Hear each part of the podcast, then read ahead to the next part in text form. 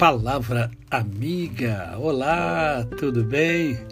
Hoje é quarta-feira, é mais o dia que Deus nos dá para vivermos em plenitude de vida, isto é, vivermos com amor, com fé e com gratidão no coração. E eu quero conversar com vocês hoje sobre um pequeno versículo que encontra-se na segunda carta de Pedro, no capítulo 3, verso de número 18. Essa carta é muito interessante porque ela é uma lembrança da verdade do cristianismo em contraste com as heresias dos falsos mestres. É, e ela fala sobre o desenvolvimento da fé, sobre o desenvolvimento do ser humano, sobre o meu e o seu desenvolvimento. Olha o que diz o verso 18 do capítulo de número 3. Antes, crescei na graça e no conhecimento de nosso Senhor e Salvador Jesus Cristo. A Ele seja a glória, tanto agora como no dia eterno. É, e ao ler esse versículo, eu comecei a pensar no crescimento, no desenvolvimento. Sim, porque existe aquele crescimento, aquele desenvolvimento que é natural, quer dizer, não depende de mim nem de você. Né? É a nossa altura, né? é, os cabelos que nascem, aqueles que ainda os têm, né? independe de mim, independe de você.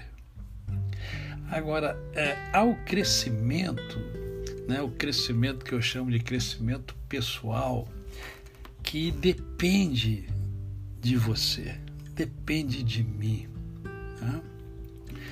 Uh, Pedro fala sobre o desenvolver aquilo que depende de você, aquilo que depende de mim. Por isso que ele fala: ó, antes, crescei na graça a graça aqui é a intimidade com Deus. É, é a gratidão em movimento.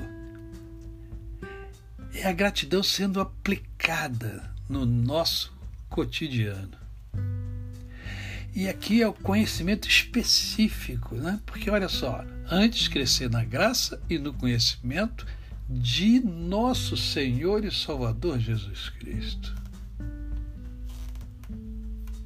Pena, pena que as pessoas tendem a buscar desenvolver tantas outras coisas e não o que a Escritura está nos ensinando.